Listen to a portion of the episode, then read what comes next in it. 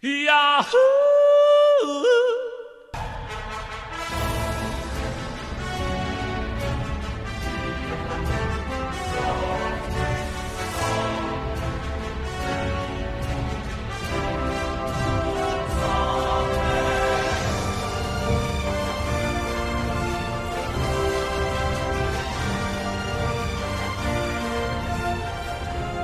Apparently, apparently, Tom Cruise fucking unbolted his jaw and ate a couple of people on set for not following COVID regulations, which is like.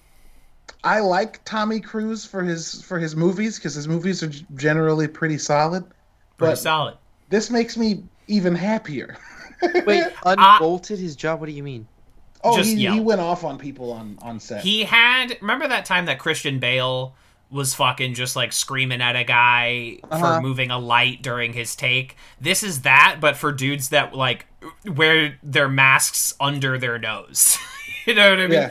Um and I can I say I have mixed feelings about this because obviously Yes. like what he's yelling at is good like that he's like we're employing thousands of people because like when you get to a when you're a movie the size of mission impossible When you are a movie, when you are a movie, when you are yourself a movie, when you're a movie the size of Mission Impossible 7, you are essentially a small corporation, right? And this small corporation could be shut down for months if uh, people break COVID restrictions and there's a COVID outbreak on set. Um, and so it is good that, Also like, just, like- while. fucking anybody gets COVID. That's just like not a good thing. It's also that's bad. Um, but I was I was specifically speaking from the Tom Cruise point of view. But yes, Right. peop anyone getting COVID is bad. Like, Sorry, I thought that was implied. Right. I just, I, just- I just, I immediately was like, I mean, not even that it's just like a corporation going down. It's just like from a human perspective, like people might die. yeah, people might die, which is also Yeah, but I would also say coming from the point of like I'm producing this multi-million dollar movie that's employing thousands of people, and if you two motherfuckers are the reason we have to shut all this down and I have to lay everybody off for a month, like, then you're gonna have to talk to the people that don't have jobs for like. I will eat your head. Yeah, exactly. I um, will eat you in space. I I am also so inherently against the unbelievably rich uh, boss yelling at his employees, just at like a fundamental level. I have the weight of the world on my shoulders, and this is you know. So I'm inherently against that. However, at least Tom Cruise was doing it for the right reasons. yes. Uh, so I will. I would. I, that that is my perspective on on this little piece of virality. yes. Uh, but uh, I gotta say, of all the of all the uh, the productions that are currently moving, which are not a tremendous number of them, Mission Impossible Seven has been going for like a month or two now, and to my knowledge, has had no COVID outbreaks. Um, unlike the Batman, which uh, had Batman got fucking coronavirus. Uh, unlike The Witcher, which has shut down several times, plural Well, Witcher, times. Witcher shut down recently because Cyberpunk came out, and if anybody tells you that that Why? Why would they be Henry that Henry Cavill got hurt the same week the most Oh. anticipated game in the world came out. Months after he built a PC undeniably for this game on the internet, he didn't get hurt, y'all. He's taking 2 weeks off to play CD to, to play Cyberpunk 2077.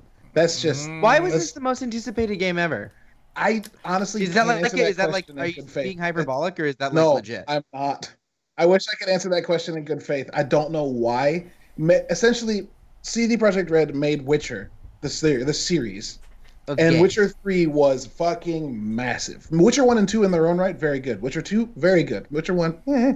Witcher Two, very good. Witcher Three, to this day, many people's best RPG of like all time, Western. one RPG. of the most acclaimed games of all time also one of the best-selling games of all time uh, a beloved piece of video gaming And so they announce they release what Witcher three, uh, the same E three that they announced they're making a cyberpunk game based off of a cyberpunk board game made by Mike Pondsmith that's wildly popular that they announced eight years ago.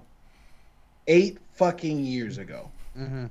And then news trickles out four years later that it's actually getting somewhere.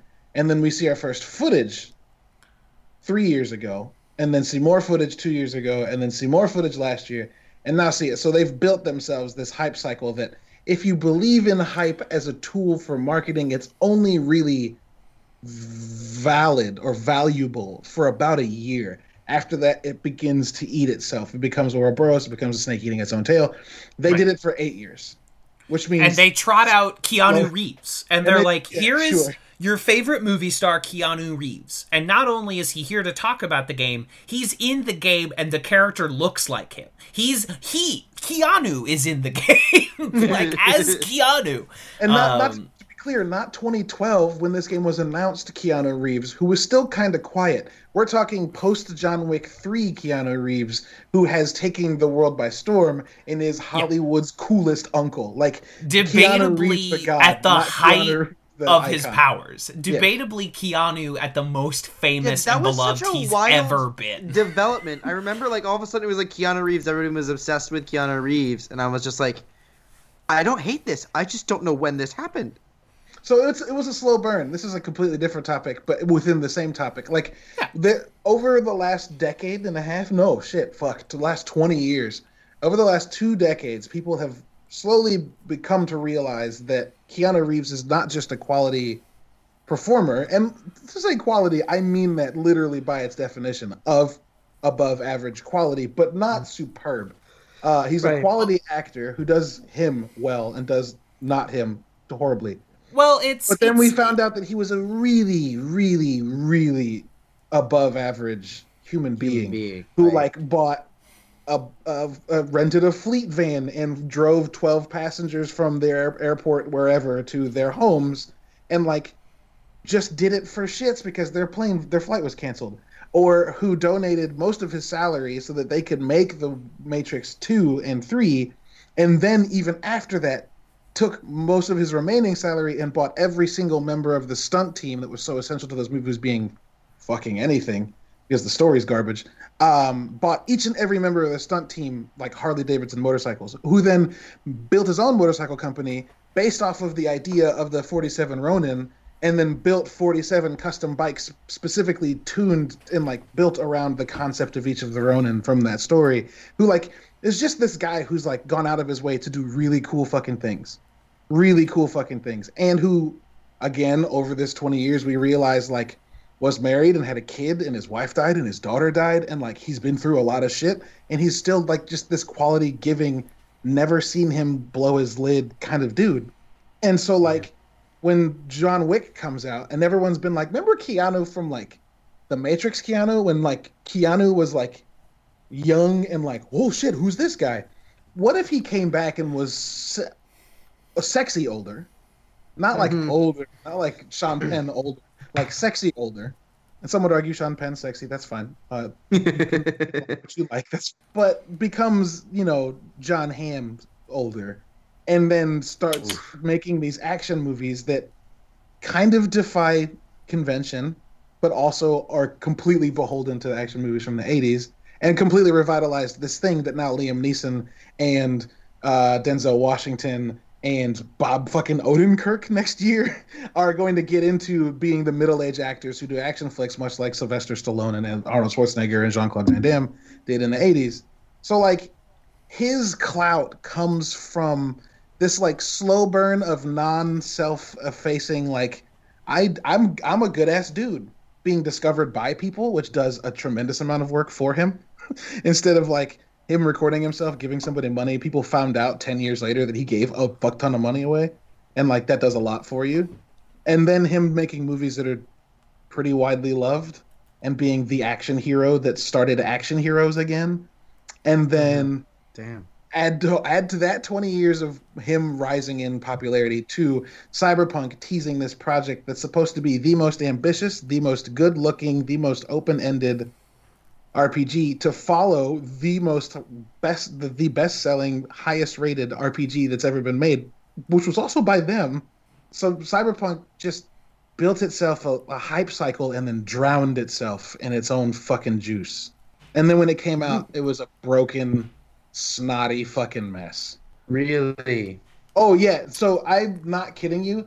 I pulled this up because I'm compiling notes for my uh, podcast tomorrow. They issued a statement yesterday saying like we'll help you get refunds if you bought this game on a PS4, a base PS4, a base PX, or Xbox One, because it's so bad it doesn't work. Damn.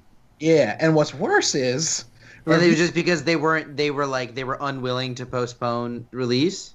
It's probably because the shareholders were unwilling to postpone release again because they were meant to come out in April and then pushed to September and then pushed to November. And when they pushed to November, it came like a week after they it was leaked that they had been had been asking their employees to work 6 days a week and like in the evenings after 4 years ago promising they would never crunch on another game.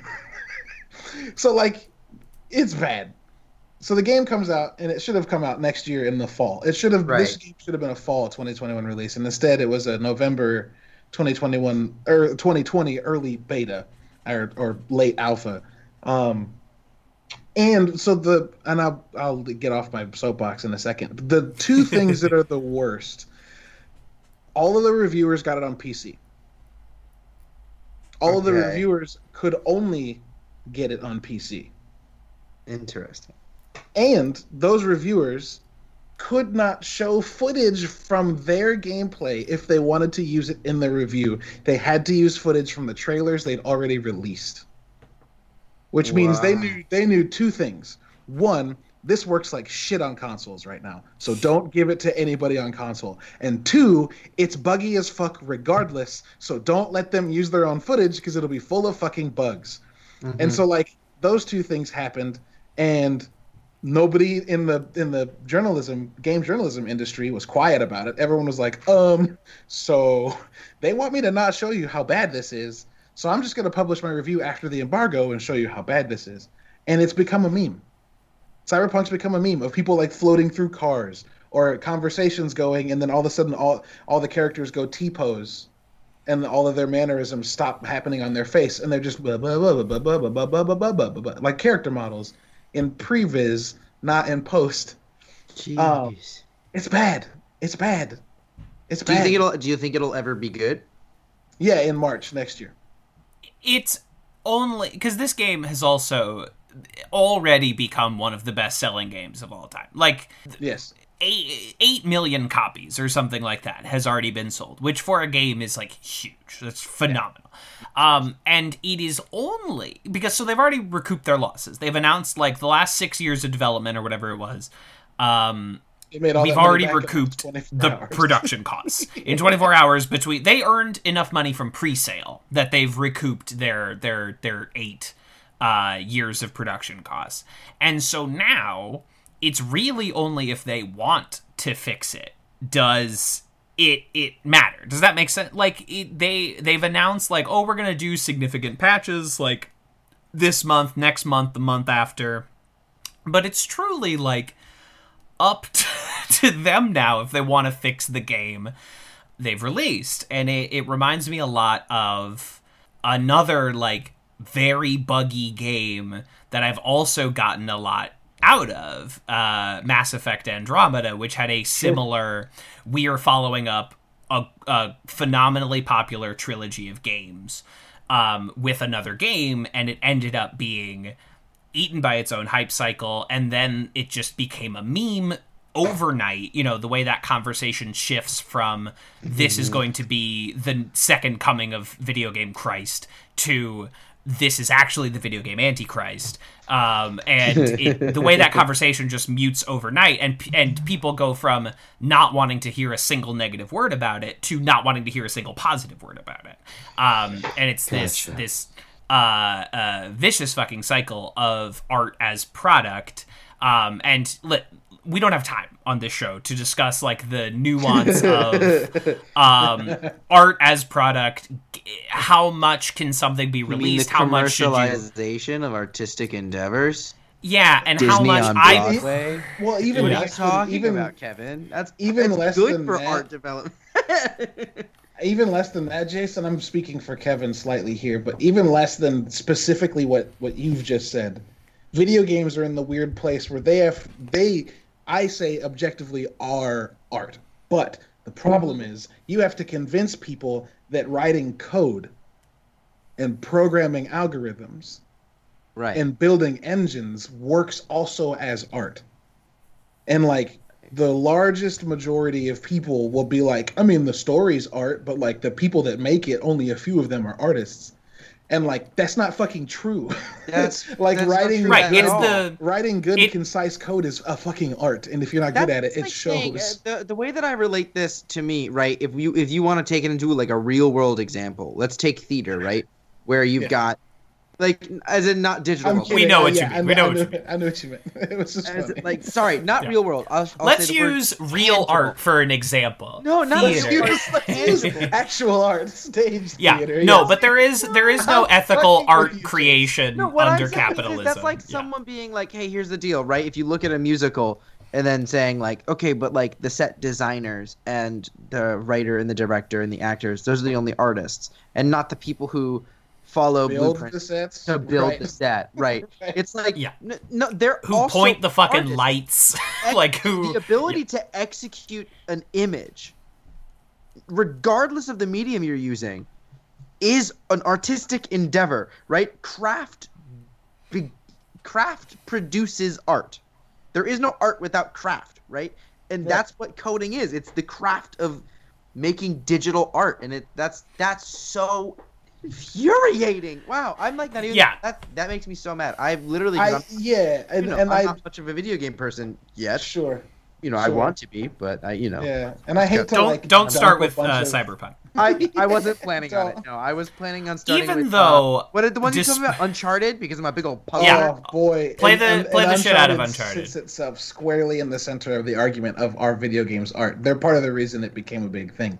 So like, have fun. Yeah. They're, they're great, but like, and it's it's it is art video games can be art like it's all it's this arbitrary line between art and craft or art and entertainment or art and hobby and recreation I mean, the big question in art for the past 30 years has been what is art? So, like, if it's if a question we will never answer you know the best answer been- anyone can come up with is the answer that like that senator once don't know, I gave know about when I see it. pornography yeah i know Right. when i see it Ex- you know exactly what i was talking about yeah, yeah. And see, the funny, the funny thing is, is that like, the fact that that the the question "what is art" exists.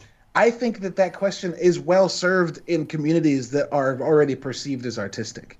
No one's going to look at film and not say it's artistic. No one's going to look at stage theater and not say it's artistic. Yeah. No one's going to look at art and not say that it's somehow artistic. And I'm not saying anybody. I'm saying like in the things that we say are art, there are things that pop to mind the same way when you say sports, the first thing you think of is not chasing a cheese wheel down a hill. Right, That's a sport somewhere. And so like exactly. And so like the biggest problem that gaming is running into is that it's a community full of people, and I don't mean majority. I'm just saying there's a lot of them that don't and have never considered. And I'm not sure, and this might be aggressive. I'm not sure can conceptualize video games as art. They're like, no, yes it's a stupid. they view it as plaything. product yes Exactly. it is They see the product, they don't see the the mastery that goes into it. And so like they the view yeah. video games as a fun microwave, right? It's like a product, and I bought the product to do one thing. Eh, You know what I mean? Like they, we view. I feel like it's particularly endemic in video games, but it's certainly evident in any artistic critical feedback it does sphere. make sense that this is the conversation happening about you know it, it innately it's a new art form right video games are contextually new they're very new and Yeah, like they're like Compared to old. other art forms, yeah, right like it's wild. uh, and like in in a in a culture and a Compared to the concept of music, in America, but as well is- as in a lot of the other countries in the world, like where commodification of goods and like late stage capitalism has just been like increasing its pressure on society. It makes perfect sense to me that one of the newest, most blossoming and blo- like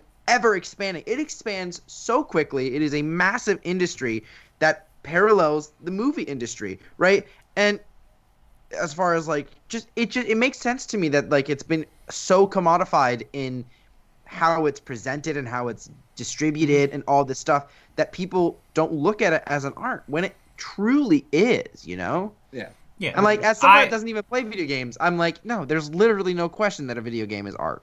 Hundred percent. Because anything is art. Like the question of what is art is also the answer. It's rhetorical. What if you is ask art? the question, "Is this art?" It immediately takes on the impetus of not the impetus. It takes on the the the, the form of art, right? Yes. If you can ask the it question, "Is it art?" That makes it art. Yes, That's yes. basically the right, point. exactly. Because Something's you've not art, questioned you're it. not ask, "Is it art?" Right? The Because if you ask, something- "Is it art?" There's someone on this planet that will say yes, There's and an therefore, fundamental foundation of art itself where you can be like you can take something that is quote unquote decidedly not art right put it in an art museum and then someone goes what the is this art and it becomes art Yeah, that is art- literally art a is- function a dude art put is a like- shovel in a museum art is Schrodinger's. for a sticker on it and everything hung it from the wall and said art and people went wow i love it it's beautiful i'm going to pay a ticket to come see it Yeah, art is like the living example of Schrodinger's cat, where it is both Yes. art and it is not Yes. art. But when you ask the question, as soon as you Oh. open the oh. box, you decide its reality, That's and like so that. wild. Then, Yes. that you're like saying this as an artist myself as an art creator right um that focuses mostly on performance slash theatrical arts i have this thing that i'm not going to dive into because it, it's literally an entire thesis and it would take me hours upon hours and i would have to go through examples to adequately explain it but i refer to it as i shit you not the quantum metaphor right and it has sure. to do with schrodinger's cat is a quantum concept it has to Yeah. do with quantum Yeah. mechanics and the way that i relate uh, first, I mean, gender with a quantum identity is wild to see people starting to use quantum mechanics as a way to describe gender as existing not in a binary but along a quantum Mhm, mhm, mhm. whatever, right? A quantum field, if you will. It's wild. I'll be, I'll be like, I've been saying this for years now, and now people are like saying this, and it's so wild. But yeah, 100%. Art absolutely exists in this world where it's like there are things that exist simultaneously as art and not art, and but that doesn't mean that yeah. you know Just because I just because I look at two vacuums in a glass box and go, "That's not fucking art," doesn't mean somebody's not like, "That's American capitalism on display." Like, they- you, Right. fuck it, it's fine. People- You can do people want- want. People want art to be easily commodifiable and easily discernible, which art is like specifically not good at doing. Well, the you thing know? is, I mean, you could even. Oh God, y'all are bringing this side out of me. You could literally blame Andy Warhol for that bullshit, right? He went, "I put soup can on canvas," and people went, wow. and now it's easily Wow. accessible. It's weird. It's a complicated relationship because people love Andy Warhol, and I'm not gonna lie to you. There is some shit he did that I'm like, that's fucking rad. I love That's that. pretty dope. Well, even even the clip stuff. you though, even the clip you though, Jace, like that's the that's the same argument, or not even argument. That's the same conversation we had a few months ago about Scorsese talking shit about Marvel movies. I was about to bring Scorsese. I was about to bring this exact same thing into the conversation, right? Okay, so let's. Okay, Martin Scorsese. Indisputably, one of the greatest filmmakers who has ever lived or will ever live, and not only like as a creator, but as a representative of world cinema who has spent his filmmaking fortune like reviving world cinema creating like uh, uh, brands and sections of the criterion collection and places that like he's bringing non-American art to American audiences and is preserving like al- almost no one has done more for world cinema than Martin Scorsese. However, when he says that Marvel movies are not cinema, they're not real movies, he is not correct.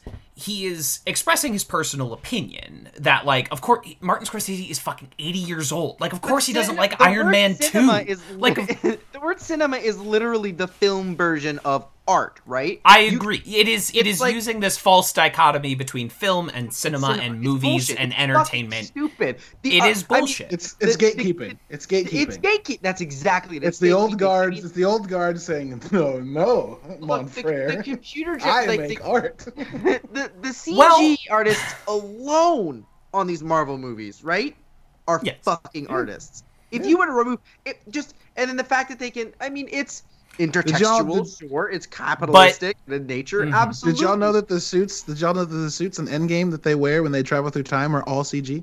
fucking bananas? They're, They're not actually Yeah, wearing suits. They're that's naked. so weird and fucked up that that is the way that they made these movies. But by the same token of what Scorsese is saying, and I don't, you know, like all movies are art and all movies are also 10 other things, right? Sure. Um, if you've made a movie, you've created art. You can argue about like intent, but who gives a shit?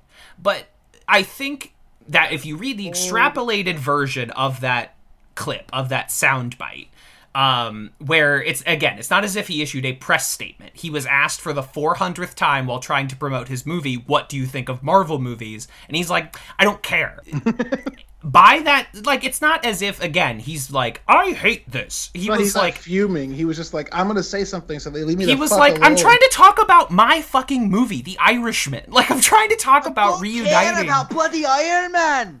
Yeah, like I don't which is what Scorsese sounds like. Um but but by the same token, look at we are recording this on on December 15th and like a few days ago the world of of people that pay attention to movie news was like lit on fire by all these announcements during Disney Investor Day. It was a conference call to stockholders of the Walt Disney Corporation, and people are like, I love product! So, like, he kind of has a point of how the Marvel movies are presented, even if they are, if he, he is not right, if he is indeed saying they are not I quote mean- unquote cinema, quote unquote art. Here's here's where here's where I get a little frustrated with that. First of all, yes, I mean absolutely correct, right? I mean Marvel movies are literally just propaganda. I will eat them up like fine They are, cookies. in fact, are- literally military propaganda. Yeah. However, I do enjoy watching them. right, and I enjoy them. I do enjoy watching. severe disdain for the military. But Yeah. um, when, I contain when- multitudes. I can I do can both things at the same time. I can I can like things. I'm allowed to like things. Damn it. Um, but I mean, also it's just yes, of course they're marketed in, in that way. They fundamentally, in order to execute them, rely on massive amounts of money, right? And the way that it is structurally set up, they're taking it. they're- It's Disney. You expect it to be released in any other way? No. But it just functions in that sense. D- d- meanwhile, he's out here doing The Irishman, which had this special Netflix release as well as movies release thing, which you could just as easily say that's commodifying your product. That's making it a product that you put on streaming. Like, you know, you know, it's not the same thing, right? But fundamentally, there is an aspect of taking your your your your movie, this thing that you made, and presenting it to the world as a product. I know it's not fundamentally the same thing, but there is a you know a, a line, a Well, through yeah, line. there is there is oh, Yeah. no way to create art on the scale that like There's no way Scorsese to wants to create. art without without the system that being a part of- exist within. Right? Yeah, and so- without being a part of these systems. And it gets released in theaters because Netflix wants the Oscar nominations. And you can't get Oscar nominations unless your movie plays in theaters for a full weekend in New York or Los Angeles. Like that is um and you also can't find Netflix's you can't find the theatrical gross of Netflix movies that hit theaters. Well, Netflix hides that say information. about the full, the entire purpose of make of, of literally making a movie and then being like, but I need this award to validate its its its. Well, that's its- Netflix's great. choice. That's not that's not Scorsese. Like Netflix put The Irishman, Marriage Story, Ballad of Buster Scruggs, like the movies that it thinks can win Oscars, they put in theaters. That is not necessarily Scorsese's choice any more than it is Noah Baumbach or anybody else. I'm sure he encouraged it, but that is Netflix wanting to win Oscars. Um, that is, you know, we can have a conversation about Nolan all day, but like does Netflix, wants win Sweet the Oscar. Oscar though? Why would that be What? represented as Netflix winning an Oscar? They didn't because you, know I mean? You want it, like, to at, if you are a film company and if you're netflix and you want to attract premium Oh, okay. I get filmmaker what you're saying. I talent get you need to be a place where people win oscars it brings a ton of prestige Right. to your studio This is Um, my roster of, of Oscar-winning movies. I get what you're saying. yeah exactly so like neon winning best picture for parasite is like huge because like what neon doesn't win best picture the weinstein company wins best picture it's not called that anymore but like they are always up for best picture because he's a bad man and he made bad deals um but it's i mean it, it's all part of a larger conversation of like well as, as i tried to squeak out before like there is no ethical art creation under capitalism this is the system by which these movies have to get made if you want Right. funding Right. and it's and it's all part of a larger thing and also Scorsese is 80 years old and an absolute legend, so like, who cares if he likes Iron Man 2? Uh, who it's not going to stop Iron Man 2 from getting made because Yeah. who cares if he likes it? He was expressing a personal opinion, not this can't be made. Right. It's fine. Uh, to put a to put a bow end on this, but also possibly start a conversation to have later, not now. That's fine. Uh huh. all of these conversations about art and and its flaws aside, I have an Xbox Series X, the new system. Cyberpunk plays fucking fine for me. It's just got some bugs that are quirky and funny. Uh, I have a PS4 and Cyberpunk plays fine for me. It's see, that's really the thing. just It's it's like it's like a per basis kind of thing. It's like when you watch, there should be a there should be a, someone should add the voiceover that's at the end of medicine commercials to the end of the cyberpunk commercial. They'd be like, may cause blah, blah, blah, blah. yeah, because that's that's, that's how that's how games work. Sometimes it will work perfectly, and sometimes it won't work at all. Um, but And we are here talking about like the American television comedy community, a show which was made to like sell tampons, right? It was like this show only exists and has What? 110 episodes. So well, not tampons specifically. Like it's made to sell potato chips and it's made to sell cars Oh. and it's made to like oh, it's yeah. In, it is I mean, it's got it is a- commercial breaks baked into it. No, it yeah. is a commercial product. Oh. It- television only I was like, exists I to mean, sell I see, you I remember the Honda episode, but it's Right. made to sell cars. I'm confused. No, uh, yeah, they were trying to sell you, They- you know, a girl, uh, black uh, tampons. Subway. Yeah, it's well, like we're here talking about a show that we love, right? But television only exists to move product. It like it is the most commercial industry short of commercials. It is literally like we have baked in every third of an episode. like here's 5 minutes of ads and that's not even including the plot lines on community that are about selling you product from two different companies. Yeah. Although, And- and to all the episode Sony products that in are on this show. episode, they do a very strange. they're- The way that they advertise for Subway internally in the show, very weird. They make a lot of choices that I would borderline say aren't exactly advertising positively for Subway. And yet, And this yet, is the most effective advertising I've ever seen. Like, I have such a fond. When I walk by a Subway sandwichery, I'm like, oh, you gave me community. like, I'm literally Thank you, But- but- Subway. but you don't think of Subway as giving. Uh, you don't think of community as giving you Subway. You think of Subway as providing community, right? Right. Giving them money to make their show. I just can't stop thinking about the line Leonard says, where he's like, "I'm taking everything except for onions and olives." great joke, great joke, it- great it's just- joke. It's good. It's good format. It's a nice structure. It's Yeah. I, I, is that- community does that, took does that count as a pun? No. Does what kind I of don't fun? think so. It's wordplay. Yeah, I don't but- think it's a pun. Right. I say it again. Hang on, I'm the authority on this. Okay. Oh, okay. So Leonard, go when everybody's in chaos, right? Runs Uh-huh. up to the subway, uh, the the the display case that's been sh- been shattered, and everybody's looting subways condiments, if you will. Says, "I'll have everything except onions and olives." Structurally presented as he's as if he was ordering a sandwich with everything on it except for onions and olives, but it's told within the physical context of him taking these materials. Does that wordplay qualify as a pun? No. What is art, it does Caleb? God damn it! Not a pun. Not a pun. Clever wordplay. Not a pun. Clever wordplay. What Not a a, pun. damn it! Slams pen down. Shit. Oh, art sucks. I hate it. Fuck!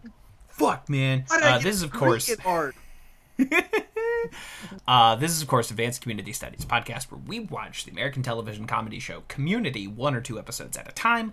Uh, we are also the premier podcast in the Yahoo Screen podcasting network. Yeah. Uh, I am one of your hosts, TV's Kevin Lanigan, and no one can prove whether or not I made out with Starburns at Neil's blacklight party. I love it. Oh man. Hey, what's up, y'all? I'm Jace. I use they them pronouns, and uh, I just gotta let you know, I also got screwed in the biology room. I'm the daddy host, and it's my birthday. Um, Day. you're listening to this a solid week and a half after my birthday, but when we recorded this on the 15th, twas my birthday. It was a birthday. Uh, all right, Uh, so uh, we've just uh, uh, Caleb has a hard out. Uh, Uh, yeah, so uh, my and we first sp- ever hard out. You guys don't have to stop the podcast when I Sure. leave, but I have a hard But- out because family wants to say happy birthday to me. Weird, uh, rude. We How have- dare they? have, like, an, an hour, forty-five minutes. Let's go. Doing it. We Did can do say- it. Let's go. Power through. Chase, did you say ew? Yeah. uh, all right, then we're gonna we're gonna speed round this. He said 40 minutes into a record where they talked about the very nature of art. Um, I wanted Also- Kev. I hope you understand me as a human and know that I wanted to say what I this. I wanted to give you the hard out news first, but when I come into a podcast and y'all are talking about things that I'm emotionally invested in, I must Understood. address those emotions that was first. a- It's, No, that absolutely. Was it was a good ass conversation. conversation. Yeah, no, it was- it was- something heady for once instead of bullshit. right? yeah, we didn't. Uh, hey, Kev, we didn't argue over the Spider-Man's validity. gonna be wearing this in the next movie, we're like, Kev, oh, we didn't yeah, argue what over the validity wrong? of ketchup. Right, exactly. No, no, no. I'm not. I'm not upset. I'm not. I'm not like mad. I just. I think it is worth pointing out. Um, I thought we were going to talk about uh, Jon Favreau's Chef, but we'll save that for another time. That's another Uh, time. We'll have to talk. that's an- we will have to talk. that That's another related t- to this? Now I'm intrigued. Uh, I love no, that. no, too, no. We, that was that was predetermined, and then we talked That was about the art thing. predetermined. Kev reviewed Chef, and I commented on it, and he was like, "We must talk about It this." is. Uh, Love it is the movie. most uh, meta film of all time. Shall we? uh, just, just fucking take the script of Chef, f- find and replace food with movie. it's an autobiographical piece. Uh, anyway, um, let's let's uh, brief brief social media shout out here uh, to to the a new podcast called the Meta Meta Podcast, which is a podcast about all of the community podcasts. Um, No way. they- what? That's yeah, and thing? they they It's reviewed quarantine. People have too much time. yeah exactly um when quarantine ends a lot of pods will fade off and that's okay that's like it's a natural part of life and you needed a social outlet i get it um That's very funny. they reviewed us as part of their first episode and they said very very nice things one of them said we were their favorite um, they said it was like hanging out with friends and a nice like casual conversation so we fooled them we got them we tricked them into thinking we were Plot friends twist. I hate Uh, all of you fuckers. We've done. kevin you scorsese bootlicker um, yeah Y'all Uh, but anyway. that was very nice, and I really appreciate that. So, I'm about to so change thank my you. fucking Twitter handle to Scorsese Bootlicker. I'm a fucking Scorsese boot. That guy makes good movies. I don't know if anyone's ever brought this up before. Uh, but let's let's get into our first episode of the evening. Let's do it. shall Let's we? Do it. Uh, season three, episode seventeen, Basic Lupine Urology, directed by Rob Schrab, written by Megan Ganz, another of those fucking A teams, just like the A team came out to play today, baby. This Uh, is such a memorable episode. Dude, so it- two things. One, the title itself, Lupine Rules. Urology Wolf Penises. Yeah, Dick Wolf. it's Wolf, a reference Dick to Wolf. Dick Wolf, the creator of Law and Order. uh, put I some was respect on his name.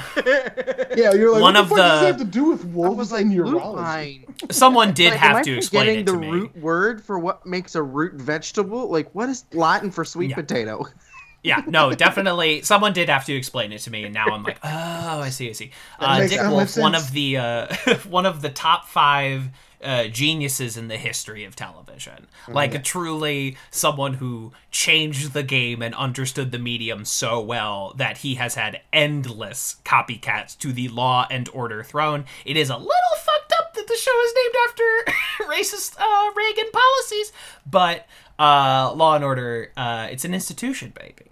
How- you, how many- You mean you mean a show fundamentally providing propaganda, pers- providing us a positive outlook on cops? Is Propaganda. Propaganda.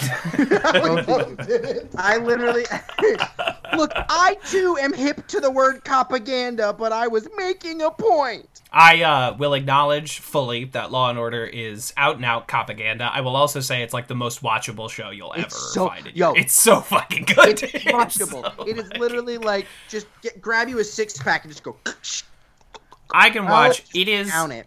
it is so like it's I've I've I'm so enamored with what I call hotel room TV. Like when you're like, I don't know, we have an hour until we have to leave, and you turn on cable and you're like, oh, an episode of Law and Order, great. Perfect. You don't need You any see, prior you, context. you hear the first donk donk, and you're like, "Oh, we're in." set, leaning back. And there was Leaning- even a moment. There was even a moment I would border on saying that Criminal Intent, the one of the Law and Order spin-offs that was running the same time as SVU, The D'Onofrio one. had D'Onofrio and then had uh, Jeff Goldblum in it. Wow. Yes. And like that run of Criminal Goldblum. Intent is fucking incredible because that was Yeah. when D'Onofrio came into his own, and that was when you got to see a Jeff Goldblum that was like not his normal it was eccentric. it was like, a- Goldblum before his big comeback. right, right. Um, it was it was Goldblum who needed work, uh, and I don't mean that disparagingly. Actor careers are fucking up and down. Um, and it was before he became That's like, oh, everyone's kind of weird, creepy Uncle Jeff Goldblum. Um, and And now we're uh, like, damn, sexy Jeff Goldblum. yeah, damn sexy Jeff Goldblum, and it's that is the it's But it- like it- y'all, there was a show on TV that had Vince D'Onofrio and Vin, and and Jeff Goldblum in it at the same time, and this is before the rise. This is that had the rise of, like, Grandmaster and Kingpin on at the same time. yes, two- same. Vince D'Onofrio is the guy that played. Have you watched uh, Daredevil on Netflix? Yeah, He's Kingpin. Wilson Fisk, the big Oh, watch oh. guy. Vanessa, Oh, Yeah, Kingpin. Vanessa. yeah. So I've good. been. I need to finish So good. Daredevil. I I fell behind. Season two is missable, but season three has one of the best soliloquies given by a superhero. Where I shit you not, I shit you not, Daredevil calls Job from the story in the Bible, Job, a pussy, and it's fucking amazing. It's, Wow. it's I fucking can't wait amazing. to get to that. Wow. Jesus. That's everything I needed Christ. to know to get me right back into Daredevil. he just leans into a nun about how fucking hypocritical the Bible is, and I'm like, oh my god, uh, Catholic superhero doubting himself? Let's fucking go. I love that. Hell yeah. uh, Daredevil, a man of dichotomies. That's his whole uh, character. Uh, Anyway, basic Anyway, sorry. neurology, an episode length, um, Law and Order homage, parody, pastiche. It's Um, so good. they get the chunk chunks. They decide to make their own theme music, but they do license the chunk chunk. They also get It's- the uh, the ME, the medical examiner that looks at their Yeah, the yam blonde. is Yeah. literally the woman who's been the ME on Law and Order since. Oh yeah, that's why she's Yeah. so good at it. I was like, who the fuck is this? She's fucking bro. I was like, so this has to be She's fucking been the ME on Law and. Order for like twenty years. I Right. the way that they managed to nail tone, right? Like they literally, I mean, first of all, editing style was a perfect replication of it. Like not just like similar, it was a perfect replication of the editing style. And then down to like line delivery, the way that they structured the script was different, but it still felt within character. The way that they were able to adequately like let Troy and Abed knowingly play into it, like they knew what was going on. Yeah. Was just Yeah. such a great like again being the meta bridge that Yeah. allows the audience. Eh, oh my god, the thing that got me though, upon watching it this time, and I've watched this episode several times, but in the intro, I realized it's the shortest shot. So all the other shots that they're doing are like right. They take these typical shots and they put like a filter on it or they restructure it. But they actively took a new shot of a bunch of the Greendale of the Greendale Seven walking in suits down the hallway Mhm. For like Mhm. 2 Uh-huh. seconds, Mhm. and they cut away. And I saw it this time for the first time, and I lost it. I was like, "That is brilliant." Yeah, it's a Law and Order thing. It's crazy, and it goes. I think it speaks to what Kev was saying a second ago. Dick Wolf is like a genius when it comes to making profitable TV, but also it maybe leans towards pointing also to that like Law and Order didn't do anything revolutionary. It just did one thing really good. And it didn't even do it really good in a way that people can't replicate it because literally anybody can fucking replicate it because it's a it's a it's a tent pole now. It is a foundation of procedural Yeah. cop drama. Yes. And so like if you want to make a procedural cop drama, you have to try hard to distance yourself from Law and Order, not try to emulate it Law set and the Order. foundation like it universalized a show structure you know similar to the way that like Grey's Anatomy basically So- Shonda Rhimes, another fucking like Yeah. undeniable one of the f- top five geniuses in the history of television. Like Right. Lucille Ball, Norman Lear, Shonda Rhimes, Dick Wolf, and like let's say Garry Marshall. Like these Yeah. are the undisputed like top of the medium I don't watch they- Shonda Rhimes shows. My wife does. I will watch one episode and cry. She's a fucking genius. yeah, fucking. No, I mean, that's real. Grey's Anatomy, Scandal, Private Pra- like the Dynasty, How to Get Away with Murder. It's like all of these shows. They've ran for a hundred years each. She must be richer than God. She's a genius, just straight up fucking genius. Yeah, It's incredible. I think this episode of Community uh, is in my top. It's in my upper echelon for sure. It's one of those like season three is full of so many episodes that I will go out of my way to find. Right, I will go out of my way to find the fucking uh, house party episode. I will go out of my way Sure. to find fucking pillows and blankets. I'll go out of my way to find the third Chang or the first Chang dynasty. Like there's so many Cool. episodes in this season that are oh so good. And Absolutely. yeah. It's it's this episode fucking slaps. Also, my mom and I watched Law and Order for years. Hmm. Um, like it was her show, and so I watched it with her all the time. I was an SVU watcher weekly for Yo. like the first Same. six years. When I was Yeah, in college, SVU. my my current roommate and I, that's literally when like anytime we would hang out, we would just toss on SVU and just watch Yeah. it. They And they've to the seen point- like to the point every where, like- single episode twice. Yeah, to the point where like when I find out Mariska Hargitay or Chris Meloni's are they're doing something new, I'm like I gotta watch that because they're my SVU peeps from when I was Gotta 10. watch Chris Meloni, Wet Hot American Summer, baby. oh, I Um, love Wet Hot American Summer so much. uh, one of the one of my favorite movies um, of Never all time. seen But that it. SVU's Oh, got fucking at that, Ice T. It's got fucking Sam Waterston. It's got fucking Chris Meloni. It's got Mariska Sam Waterston. Hargitay. I forgot about Sam Waterston too. That dude's Baby Sam Waterston. Oh, He's so good. And he's in Newsroom, which is a Sorkin show, and I've already mentioned I'm a Sorkin. Ugh. I just this episode's also really Jesse great L. like, Martin. Yeah, keep going. Sorry. I, I mean, I feel on. like just you y'all listing different people that have been in the show also just is like reminding me like they really pull every featured character that they've had in the series into this episode, right? We've got Todd, yeah. we've got Vicky, we've got Neil. Biology Professor Kane in his Yes! final performance. Yeah. I mean, like literally Star like, Burns. Star Dude, Burns. Dude, fucking Michael Ironside shows up in this episode. Michael and Michael Ironside in is a episode. titan. like, He's the homie shows fuck- up for a bit part to play it's so good. How do we know he's not a Holocaust denying 9 11 pedophile? Withdrawn.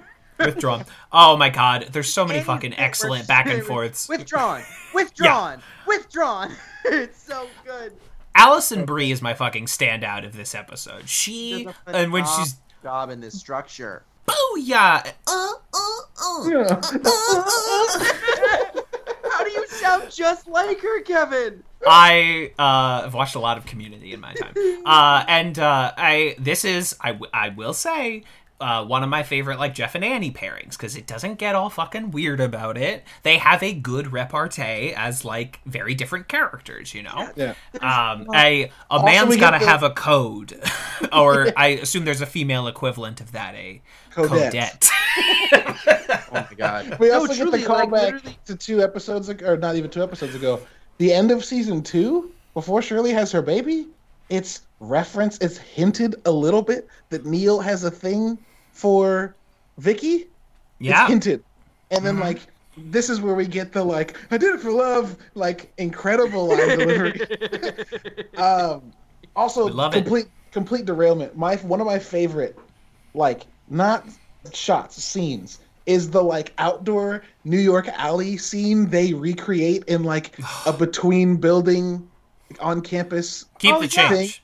You know In- what? Keep the hot dog. When when Jeff buys the hot dog and then gives We it get a back. Garrett it's cameo so too. good. Like everyone's in this episode. Magnifique. So magnitude. Where they do a perfect magnitude joke where Abed sums up everything magnitude just said and the magnitude says pop pop. Pop. Beautiful. Beautiful joke. Um, It's so good. an Oh, exquisite man. joke. Yeah. No, Uh, but I'm Shirley that, is like, you were also saying with Jeff and excellent. Annie, though. Whatever. Yeah. Uh, uh, I'm sorry. I just want Yvette is excellent in this episode Oh, as well. Well, the fact that she Oh like God, literally the references. I watch a lot of law. T- I watch a lot of criminal TV. All right, I need you to set up a perimeter as canvas for witness. As, oh, It's so. All right, say, all right, n- all right. Tell him the thing that uh, Shirley told you to say. All right, you you you what is that whole monologue Troy goes on? You have where the right to do have whatever you want. listen to Miranda, right? Hang on, I'll find it because it's really fucking good. so good. Meanwhile, I'm thinking of like they use the fish tank as the imitation two-way glass, and then he, then you just see Shirley's hand go knock knock knock, and then they come go. out, and the Starburns goes, "I can see and hear you." Uh, this is Jack, probably you are the about To be best. screwed in the biology room. this one this one will never um get in my upper echelon just because i like a little heart and and kind of sadness with my community but it is indisputably one of the funniest fucking episodes of this show like just pound for pound beat for beat there's so many classic fucking lines and bits and back and forths in this episode that's megan ganz baby that's megan ganz I feel like this is one of those episodes where if someone was like, "I've never seen Community," and you're like, eh, "Let me pick like a couple episodes to show you," this would be a really great one to be like, "You don't need to know anything that's going on. Here is this episode, and you'll get like a general." here's some idea good jokes yeah It's not quite like oh, this is a reference. It's not quite like Blink in Doctor Who, where you could just Yeah. show someone Blink and they'd be like, "Oh, okay, this is Doctor Who," and it doesn't affect like grand arc of anything. Hundred percent. But it's it's kind of got that vibe. I, the only reason I wouldn't make it literally uh, a Blink kind of episode is because it is one of the pastiche episodes. So you wouldn't get the initial tone of what Community is most of the time, but you'd also get the idea that they do pastiche episodes. I would show Yeah, this it's not a to pastiche in them. That it's Yeah. that like it's not a pastiche that it's like a, a special theme episode. Mhm. So I think this is why it plays particularly well to your point, Jace, is that like the other pastiche episodes, you're like, what the fuck is this show about?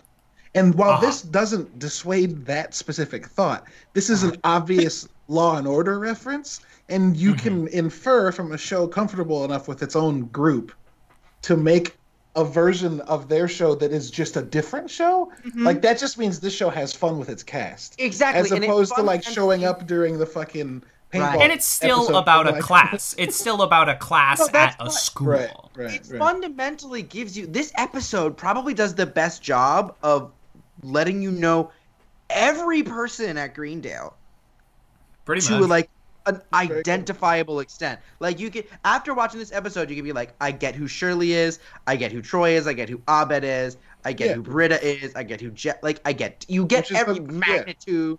Like you which get is everybody. essential to like which is essential to that Dick Wolf Law and Order formula is like this needs to be so readily uh, digestible and transparent that if you are Kevin in a hotel room with an hour to kill, you can flip on an episode Right. and understand everyone's motivations, what they're going Yep. to do in a certain situation, even though they've watched this for 15 minutes. Like here's which is interesting because it also doesn't it doesn't also feel like everyone's just em- emotional strings exposed.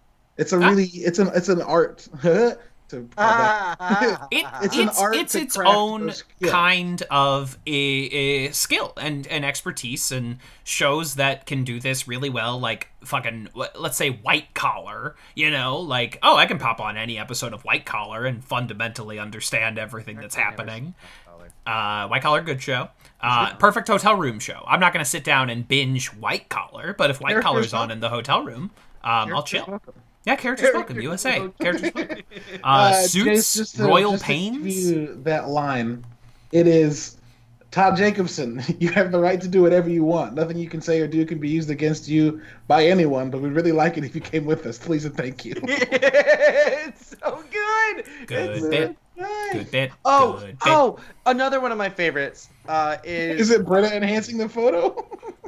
Make it oh. old West Because color. that shit fucks me up I every it was good. time. No, a I bit. think of, I mean y'all know me. It's all about Troy and Abed for me. Literally, when um, where Abed goes like ah, and then Troy goes sorry about that. He's been on it on edge ever since we switched, and it takes you a second to realize that they flipped the good switch, cop- good cop, bad It's cop. so good. Beautiful. And the way they just this little thing as they like fade into the background, the way they like point at each other and like snap, snap at each other. it's so good. Oh, I love them so. it's a great bit. Uh A passing grade like a C. Why did I just get pregnant at a bus station? it's a this is a classic bit. Honestly, this might be like the greatest Annie episode of it's really The- fucking Uh, good. I think you're gonna say that until we get to a similar episode for Anna. A- Anna. Anna. Anna. Hello? We What- love Hannah I had a too. stroke. um, uh, the Ass Crack Bandit episode where they that's kind of good take one. this and they kind of play it up to being like seven, right? You know, like Yeah, Ass Crack Bandit is an episode I like more. I think this episode is a better showcase of Alison Brie, comma comedy actor. Eh, just personal taste. all right. Uh, even if I like the Ass Crack Bandit more, but that's just like uh, I love Fincher. So if you're gonna like fucking take the f- shit out of Fincher, like hell yeah, sounds great. Um, that rules, actually. Oh, you're gonna parody Zodiac, one of the best movies of the 2000s? Cool, sounds good. Here for it. Um, Threw off the grading curve Anyway. so she wouldn't have to go to summer school and we could finally have sex in my parents' cabin. yeah, I did it for love. love Neil. Uh, love, uh, love all the little Law and Order shit, like the John Mulaney bit where they're always like moving crates and stuff. They have Neil like moving folders and shit. It's just, it's all, it's just all this, uh, and that's Megan Ganz will be the first person to tell you they're like a Law and Order obsessive. They like begged to, to get and do this episode, um, and it fucking paid off. It's, it's Certainly, That's very good. one of the That's very best parodies. It's also one of these great have. episodes that I I mean, I am a sucker for any episode that when you watch it a second time you catch something new fundamentally about what happens. And when you go in watching it knowing spoilers, fucking Neil, right? When you go in knowing that and you see Neil at the and you know understand you understand his role and you see how while he's moving those papers uh and like the way that he's acting you know it's it, there's small details that are really great and like just great performances by oh my god what's his name Yeah. Charley great. Koontz. yeah charley Koontz. oh my god how did It's I the it's the that? law and I got order you. it's the law and order formula come back to haunt us again because we can't talk about this episode, of course, without talking about it. But like with the the foundational, the format, the formative moments of every Law and Order episode is a plethora of suspects. Yeah. And by And- the end of the episode, it is a game played by married couples, friends, party gatherings to be the person who guessed it from the beginning. And so, like, this episode gives you Starburns and mm-hmm. Todd and Neil and like somebody watched this the first time with some friends and went, I knew it was Neil. And everyone at that party said, You're full of shit. but that's how these Right, shows right, right, that- right, that's right, how right, these right. shows work. Yeah Yeah. i love that i love that so the much boiled yams uh yeah bo- yam boiling is the icicle stabbing of whatever the fuck that Of- that line i is. mean honestly also a very well executed plot twist yeah right? it's Like, legitimately because- surprising the first because, time like, you see it because like you're like well yes technically they did figure out who dropped the yam but then it's like but there's more yeah i remember first time i saw this But i was like more to oh shit that's that's cool. That a classic law and order very twist cool. and twist yeah. and on top of all of that you have michael k. Williams doing his iconic like omar from the wire shit. A man's gotta have a code. Um and and if this is gonna be michael k. Williams final episode of community then i think pretty okay one to go out on probably. Yeah. Yeah. Yeah. Boiled Man, water I remind you, Mr. Winger, this is not a courtroom. Uh, anyway, I loved that moment. Just taking the typical like, man, this is a courtroom, not a not a circus, or you know Ah. that. Oh my god. Or even just Todd being like when Todd is like gets off because he like just admitted, but he still is like not the one that when he goes, oh. oh It's man, so good. Just these Or tiny Annie's rep- like teary pucker up, disarm the IED that is the-" like what's happening? It's so good. It's so good. Uh, funny fucking episode. I've watched it like twice this week. Might watch it again after we wrap up here. I might make my roommate watch it because they love SVU, and I don't think they've ever seen Community. I Oh, might this is have a good to do one. that after. That this, might be but- your in. That might be That might be their your That might be their in. Honestly, That might be their like, oh shit, we Yeah. might have to watch This this is show. it. Mm. Interesting. and then if they like that one, I would say go back and do like comparative religion, the Christmas fight episode, or like the billiards episode, like a nice here's everyone's dynamic episode. If they like the Law and Order one, that is just uh, be my personal recommendation. I mean, they also might, depending on how they are, they, they tend to get like, if they really like something, they might be like, oh shit, I'm into this. At which point I'd be like, chapter one. the pilot. With the like Ah. pretentious British soft upper lip too. Chapter one. Chapter Yeah. one. Pilot. Precisely. Shall we uh, segue on? Yeah. Uh, season three, episode eighteen, course listing. God.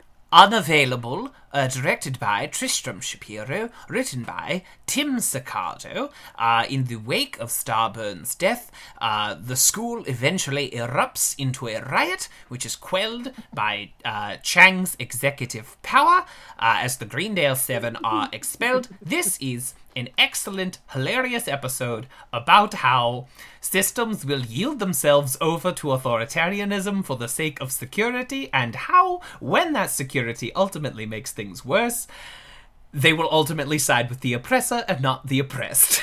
Can you please- episode of Community.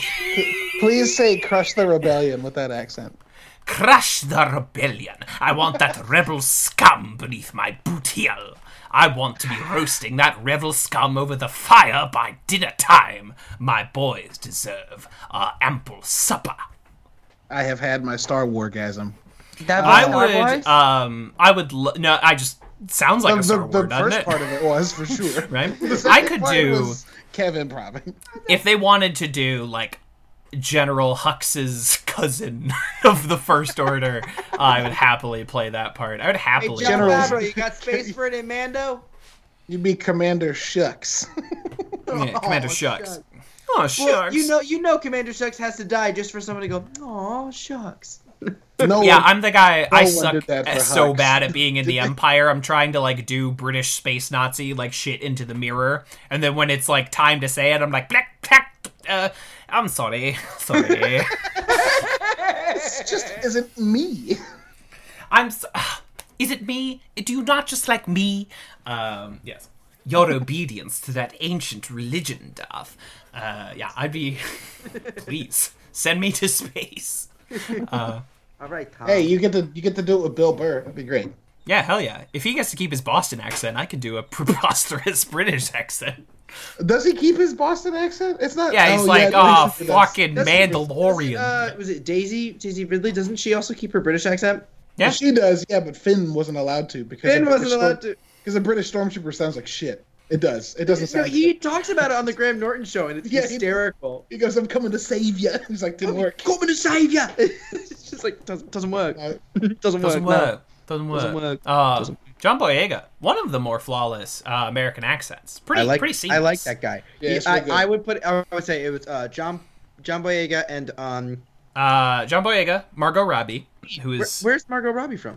She's Australian. Australia. Shut Yeah. up! You Have liar. you heard Yeah. Margot Robbie actually talk? I I guess It's- I haven't. It's fucking thick, dude.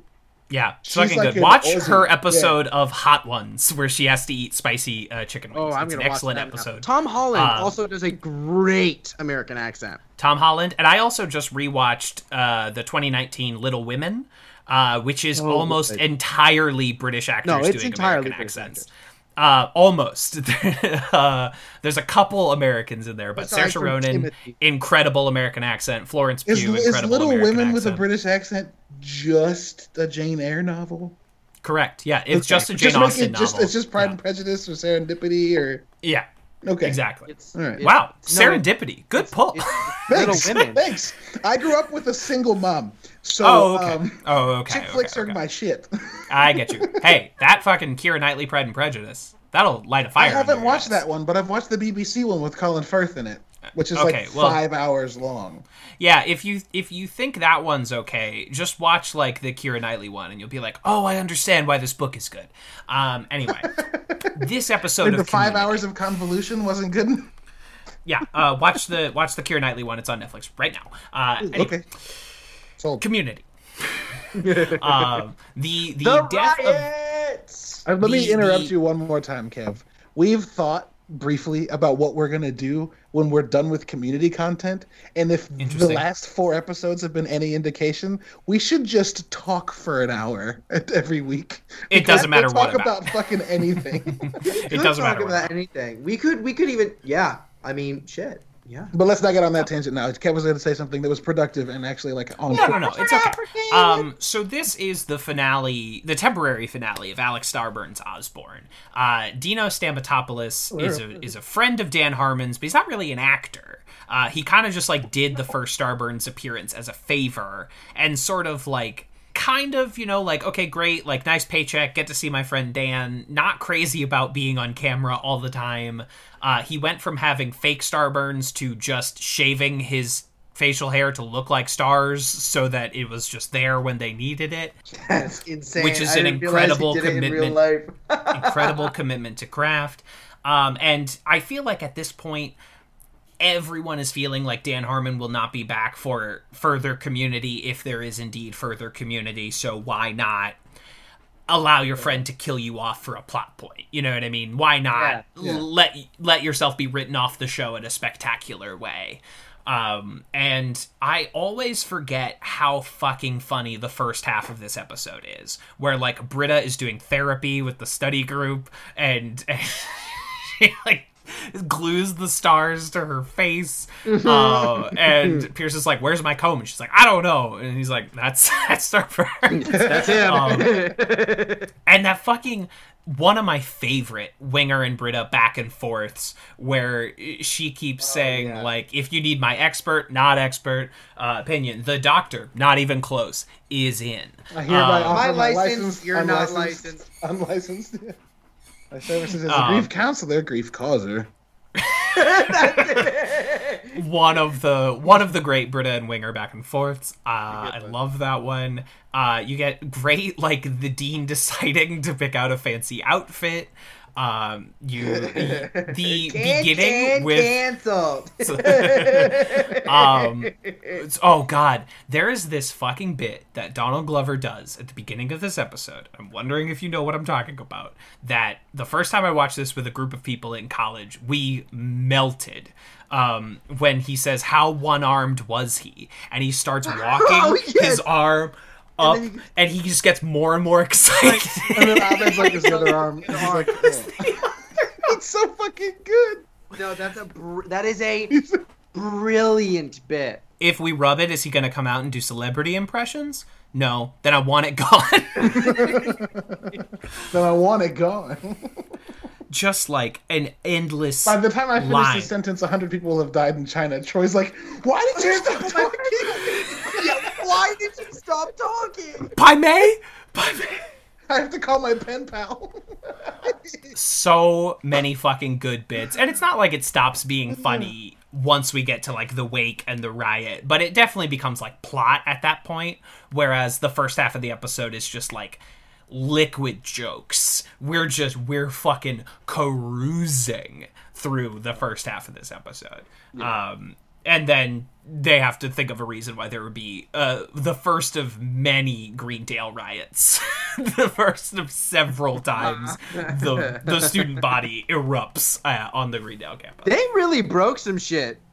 Like They fucked some shit up. they, They, broke really- that Subway like, sandwich. They were like, damn, Skelter, skelter. Yeah, so good. Just Yeah. the amount of glass that breaks in this episode, I was like, whoa. Yep. yeah, and then you already mentioned the Great Leonard bit with the onions and olives. Oh, Um, so good. So exceptional joke. Uh, and again, we get to see how uh, systems of power always side with the power. Uh. My God, Ben Chang's fucking crayon written document kills me. It's it, it just it's not it's not even like innately like laugh out loud funny. It's just like it makes perfect sense. I feel like I would love to talk to some of the folks that we've talked to in other episodes because like I'm like, was that in the script or was that just the props people just crushing it again?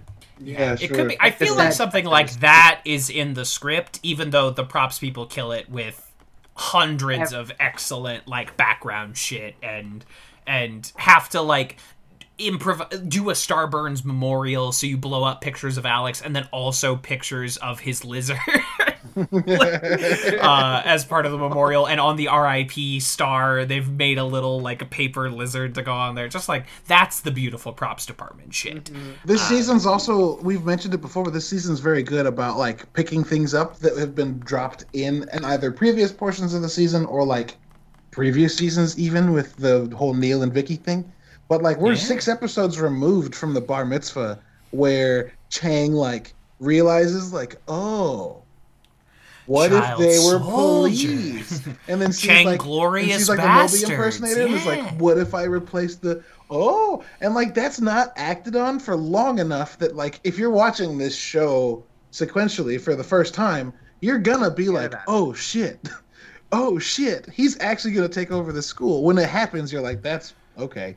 And then they ignore it for five five full fucking episodes. It's this show does that every once in a while where it really like it's it's that question of did they really set this up ahead of time or did they just really take advantage of stuff that they did as a bit? This Which, time, one, which which which one's the noir? I might have missed that episode recording with y'all.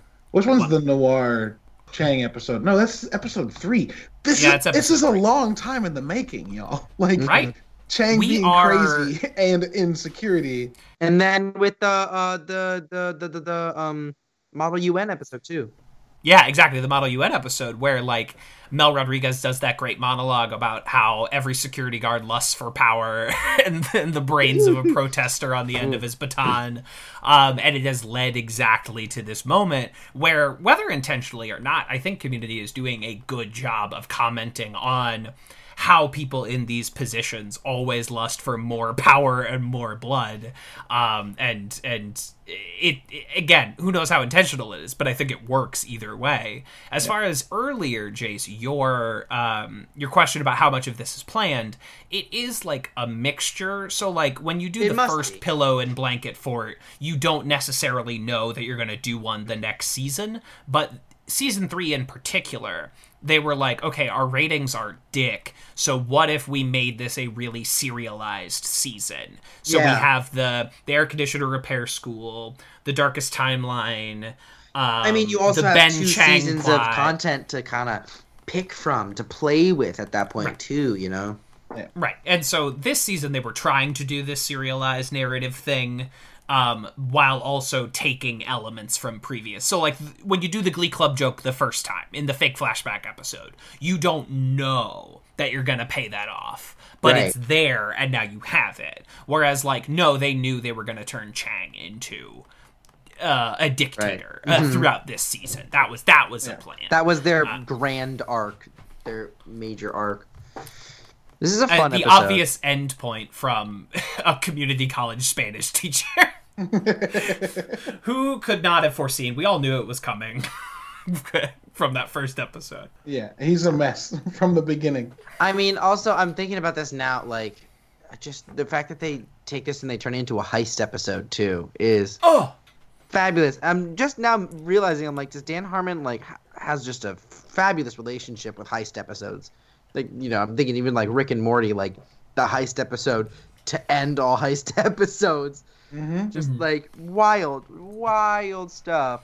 Um, I think Yeah, a, think a good heist is like a good mystery, because I guess it is a mystery if you tell it right. Like you have to bury the lead so deep that when it's eventually found, you assume that it's a red herring because surely the lead has been found before this, and like it's the one of the reasons why Knives Out's so good. It's one of the reasons why uh, Uh-huh. Soderbergh's first Ocean's movie is very good. The second one's okay. The third one's not great. Um, the second one is great. They don't heist anything. Is the issue like they never heist anything in Ocean's 12, No. which is a bold choice. 13 is like fun, but 13 comes out 1 year before the 2008 financial crash and it feels like the most one year before a crash movie ever made. It's about phenomenally rich people playing pranks on each other. Like Yeah. the goal of that Yeah. movie is not to ruin Yeah. a man. It's it's to it's so he gets four stars out of fi- instead of five. Like it's just the most It's like money wasting shitty. enterprise of all time. But it is also a fun movie. so uh, anyway, they're all three worth watching, and they're all three on Netflix. Um, Oh, I didn't know I I saw Ocean's Eleven at a drive-in for my birthday this year because going to movies was not an option, uh, and Yeah, Ocean's Eleven sure. was playing, and I said, "Fuck yeah, that movie rules." the movie fucking rules. Yeah, um, and and I think that Harmon is enamored by like doing that well, and I think that he does it well each time he does it. So oh, we'll get to we'll get to the first Chang Dynasty, but that is also in the season, as I've said, laden with episodes that you want to go find when you're in a hurry and will have 30 minutes to watch Community. That Shang, the first Chang tight. Dynasty is Yeah. it's really good. Um, so, Daddy Host, we have reached your out. yes. Um, before you go, uh, do we want to just power through the end of uh, Community Season 3 and then we'll start The Witcher? Like the next couple weeks, we'll finish out the season and then do Witcher? sure. Yeah, Okay. we've got what? We've Since got, we're so close, we'll have two more records of Community Season 3. So we might as well Yeah. just like finish that out, do our Witcher, and then we'll come, Come back, back with on season four for the gas season league. four. Exactly. Which And will can be, I think, you- entertaining programming. I think that will be. yeah. And I can tell y'all and everybody listening that by the time you listen to this, I will have another child who's uh, out of a womb. Oh my goodness. My wife is due. Uh, Amanda is due a week from tomorrow. So Oh, even if she's two days late, like she was with my daughter, that would be Friday, the day y'all are going to get this. But we've we've worked it out. We're not going to have any issues with me recording. If anything, if anything, next time I record, I will have to talk a little quieter because I will have a, a small human here that I will pick up and show those of you on the Skype. Yeah. Oh, just wait. Just wait. It's coming. It's coming. no, Kevin. Well, that will be that will be nice. Um, and anyway, uh, you know, if you need to miss a couple weeks because of the Yeah. Bambino, I understand. the Bambino. Do we the want My Bambino. my wanna childish Bambino. Childish Bambino. What a great ending. Can we? Do you want to try and do a, a quick rank? I feel like there's not too Yeah, much. It. There's not too much to be said about this episode other than like really great payoff for a lot of stuff. Solid episode. I think we hit it. Chaos. Uh, Chang bribes the council with a bunch of cookies. Big surprise. They're a bunch of skis balls. We've known that. Return Um, of the School Board guys. I love Yeah. them. They They're are my favorite guys. Rusty bucket. Rusty bucket. Rusty bucket. We know Richie got into them. I did. I did. Uh, funny guys. Love them. Uh, do we want to sneak in a quick rank? We'll do the episode ranks, and then Jason and I will do the the tag ranks if that works for you, Daddy Host. Yeah, sure, for sure. Okay. Uh, so first up, our Law and Order episode. Let's start with another uh, parody Jeff and Annie slash Troy and Abed episode: conspiracy theories, and interior design. Uh, for me, this is not going to be as good as that, but Which one's cooperative calligraphy again? Annie's pen, The pen. ep- the, bottle, episode. Oh, And then comparative religion is which one? Uh, th- when they have a fight. It is hard to come up with another word. Uh, great episode. And then physical education is uh pool, right? Pool. Billiard. Yeah, billiards. I'm biased. This episode's my like. This is really up there for me on This episode's like my okay, eight. Okay. Wow. You're So eight. I You're bumping say- Modern Warfare. Okay. Okay. I would actually put this one just uh mm, It's my nine. It's my nine. I was gonna say I would put it below Modern Warfare, above Phys Ed. just taking eight and nine. I would watch it before PE, but I would watch Modern Warfare first. Mm-hmm. I- Exactly what that's exact- exactly what Jace just said. Okay. literally well, I am. the reasoning too. You just exactly why I would put it there. I am completely solidly outvoted, so it, it does not does not matter. Uh, it's fine. I'm I'm chill. Um, Seventeen. this will make the listeners very happy because people love this episode, even though I, it's not like my number one. So this will make people. no. happy. This That's is fine. definitely a top ten at this Like point. if we're talking PE and its like ability to have like Pierce just crushing the one-liner game, love it. basic lupine urology is like an episode full of everybody else doing that. everybody Okay, getting one-liners. It is very.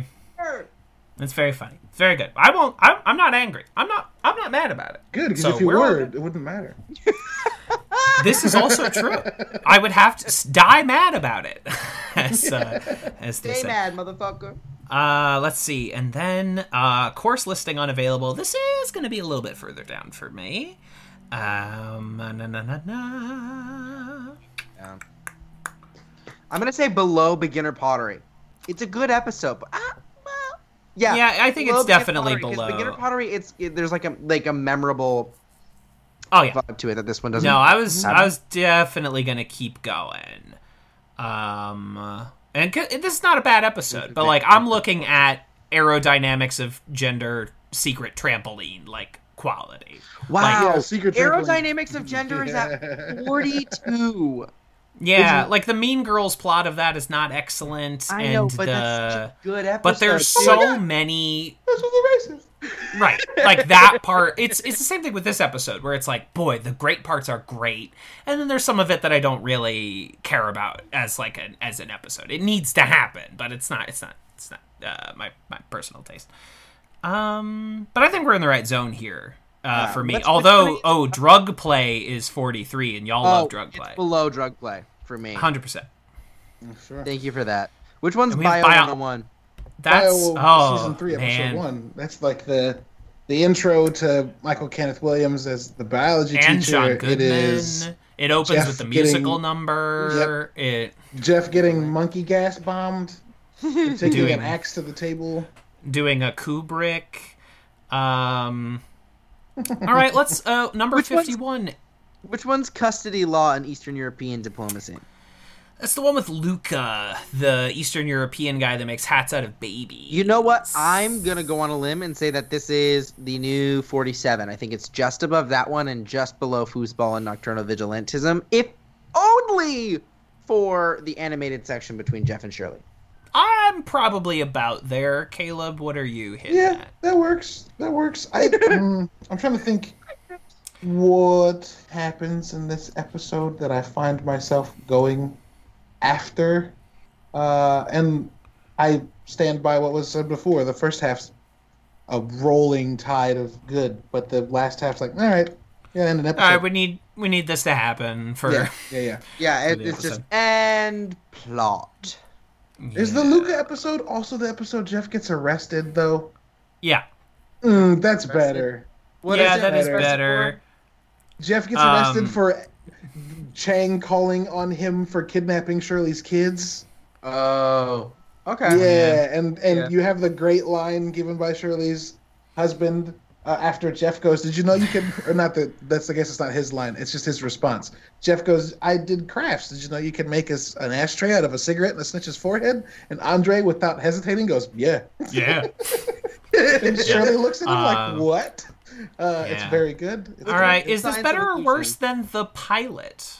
Is this better or worse than the Oh, pilot? that's a good. That's a good metric. Oh, hmm, oof. The Ah, pilots. The, the pilots at fifty-one. The Good pilot. The thing lord. is, it's it's hard because the pilot is a good episode, but it's also like I think there's also a skew, and it's like it's the pilot. You know, there's an air about it, but like It's literally so got many- a name that's meant for development purposes. Like they didn't name Right. it something because they didn't. they were like, we It's don't the know if they're gonna get picked up, so we're just making an episode. Here Yeah, yeah, yeah. go. I Um, think that this is a. I think this is just below the Yeah. pilot. which one is politics Yeah. and human sexuality? That's the STD fair. Yeah. I like that one. shit. Which one's communication I like that one. studies? That is the one where they where where Britta drunk dials Jeff and then Jeff drunk dials Not Britta. better than Which that one's one it- either. Which one's advanced? I know. I'm just tracking down advanced criminal law. Uh, Britta's pool trial. Nope. Nope. Contemporary impressionists. That's the one where they're all impressionists. Yeah, it's better. where than they do. Uh, that. no, better this than is the not bar better. mitzvah. Oh no, no, it's not better than the bar mitzvah. Hold on. No, No. not not better than uh, French Stewart as Vinny. Competitive wine tasting. I like that episode. Uh, oh, this is better than that one. This is that that is the line. I Competitive like wine episode, tasting. but it's only because of Jeff's Pinot Noir joke. That's it. Yeah. So then Uh, this is uh, number 56 then? Yeah, See- number 56, course Yeah. listing unavailable. It's not See- bad. yeah. It's just, you know, it's I mean, there's a lot the of episodes. How many episodes have we ranked thus far? Sixty-seven. 60? No way. Yeah, 67. We've watched 67 episodes of this fucking show. yeah, yeah. which means we've done 40, 40 episodes of the podcast. Thir- Yeah. Yeah. Uh, We've done almost 40. We're bridging. We're 38. This is episode 38. Remember when we started this? we were Not like quarantine in- will be over in a few weeks. Wait, we've done- done. When did we start this? Are we coming up on an anniversary? We started Uh, we this on almost yeah. Our anniversary would be in March. We started this almost in like the same day as lockdown started getting implemented. April 2nd was our first episode upload. April 2nd. So Yeah. we recorded like last week of March or something like that. Yeah, Whoa. I was fresh off quitting my job because of Hell that. yeah. I trust y'all with the end tags. I love you all. And I have- love you. I have to Happy birthday, my mom, or I Daddy. will be in the dog. Happy birthday! Thank you. It's today that I found out that I was going to earn the title of. He is part man, part pillow. All carnage. Love y'all. Take it easy. Love ya. Bye, Benji. now that that guy's gone. Yeah. I'm all I don't know what happened.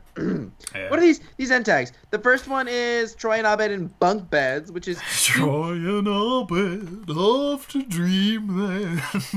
where he says, "I'm gonna stare." What is he sings like? I'm gonna. You're gonna the wake up to dean be staring at you. staring at you. This one makes me laugh.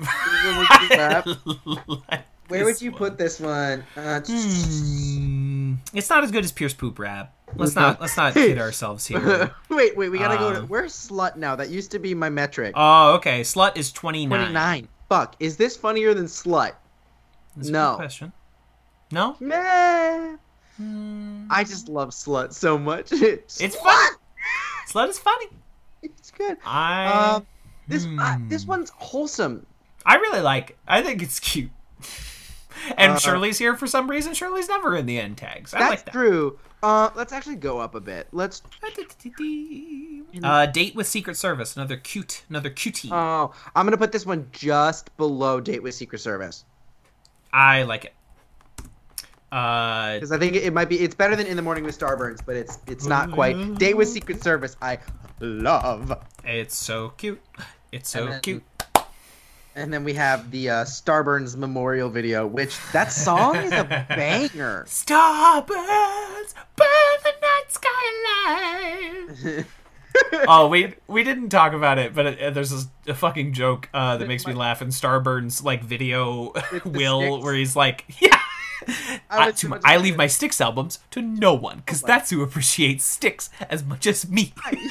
I think uh, Styx uh, fandom is the only music fandom nerdier than Rush. Uh, Oh, I really think that, that I think that's an easy dynamic to to, to call out. Yeah, I mean, I think they're also probably the same guys, Made a right? Styx joke about it being a nerdy band to want to stay. I uh, can I say I love Styx?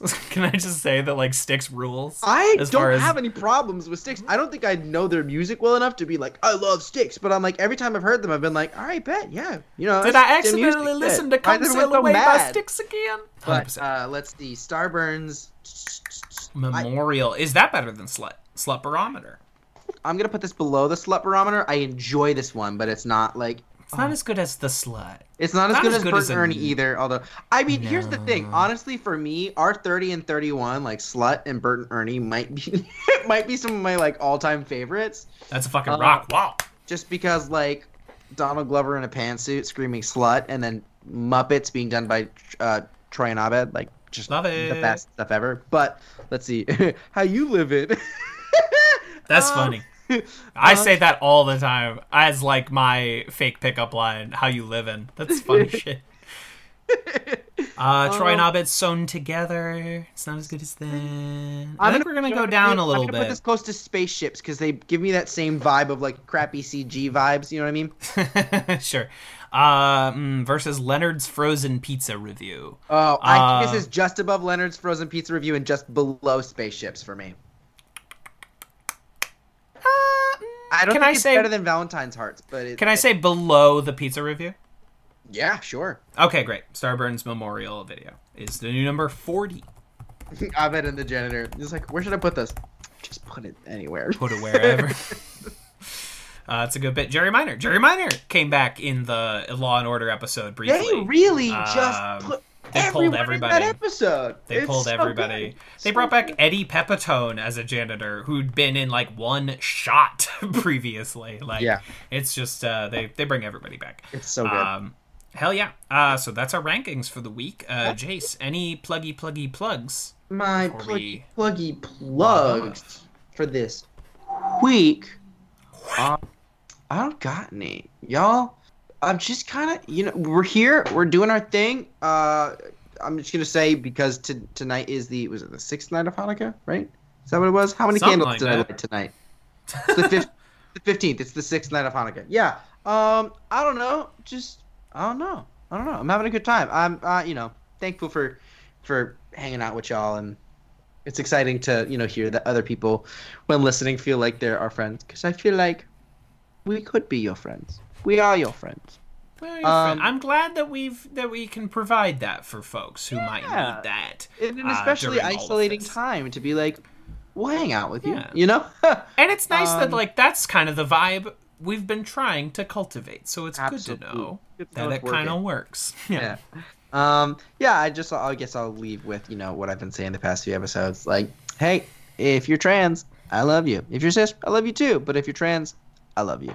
Not I mean. Know what I mean? Not I mean. uh, let's see. Uh, quick and dirty plugs here. Uh, you can still uh, watch uh, my play, Scooby Doo and the Manson Family Murders, on YouTube.com. Uh, by the time you are listening to this, uh, you can watch on that same YouTube channel uh, my live commentary of Tom Hooper's Cats. Oh my God.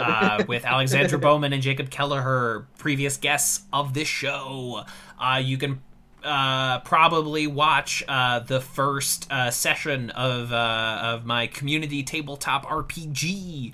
Uh, very So exciting. excited for that. Oh my god. Yeah, it's gonna be a fun Thursday uh, for everybody. Uh, so you can watch both of those, and then I, uh, the the YouTube algorithm actually delivered me a good video.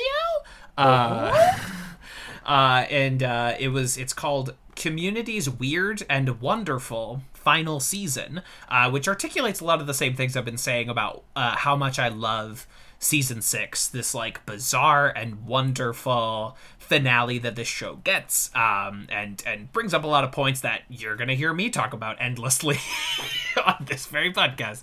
Uh, and that is that is uh, so you can look it up by that title. Uh, it's by the YouTube creator Solari. That's like salami, but swap out that M for an R. Just And, like uh, erase like two thirds of that letter and you're set. and just uh, sub it in. Uh, they've also got a, a lovely UK accent. Uh, Gorgeous. so if if that's your bit, uh, I say go for it. um, and uh, yeah, so I watched that today and I had a good time, and maybe uh, listeners of the show uh, will have a good time as well. Uh, so we are plowing through the end of our season three coverage. Wow, we incredibly exciting stuff um, as we uh, uh, plow through the end of this fascinating season and into th- three more fascinating seasons in their own special and interesting ways. I guess that means Um, I'm gonna have to start I, I, really getting into The Witcher. You know, Yeah, we're coming up on that. I think that'll be exciting. time. I'm That'll I am a- excited. I I have not been doing my homework. I have not been catching up on The Witcher, but that's kind of fun. I think it'll be fun to. I think I'm to you know rewatch those first two episodes and then like Yeah.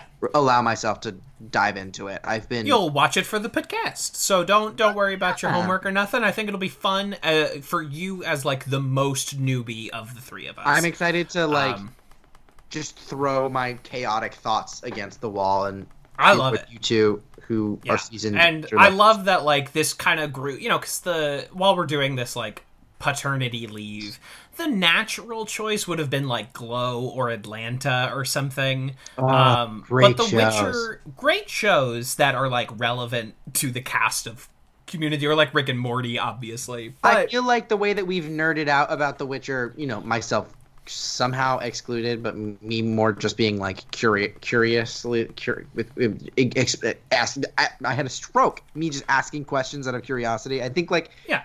It kind it of grew vibes. naturally out of our Yeah. conversations, right? Like The Witcher specifically, Henry Cavill. Um, so I like that we're gonna like cover um, th- this show that like grew naturally out of our own like fascinations. Um, it- who knows what we're gonna do after we stop talking about Community, but God. uh, The Witcher will be a fun reprieve, and then we'll have this nice renewed zeal and energy going into the final three seasons. Um, so this this will be uh, tremendously fun, but still two more episodes of season three. Sorry, two more podcasts about season three coming Yes. up. Uh, next week we are doing another fake flashback episode and a video game themed episode. Uh, we are in the home fucking stretch Wow. here, y'all. Um, but until next week, pop pop. Pop pop, do what it do, do what it do, do what it do, do do, zip that it do. What if I just like actually finished it this time because Caleb wasn't here? Just the greatest middle finger, the greatest musical middle finger um, since every Taylor Swift album. Oh, I almost forgot. What? I promised to talk about the straightest thing I've ever seen. Say it right now as a bumper. Oh my god. Okay, so the I'm glad it's us talking about it. yeah, exactly. Um, the the two the two queers. Um, so I was on community Twitter and I saw the straightest thing I had ever seen. It was an edit. It was an edit video that put every track of the new Taylor Swift album over different clips of Jeff and Annie. no, no. straight. Straight culture since its inception has been building to this Oh. this is this oh. is the final god form of, like, of are the straight straights culture. okay? No, they're not. Obviously, right? And you know, you said you said the straightest thing. You told you said something about the straightest thing ever heard earlier, and I was like, I'm scared. The second that you were reminded of it because of Taylor Swift, let me tell you that fear tripled.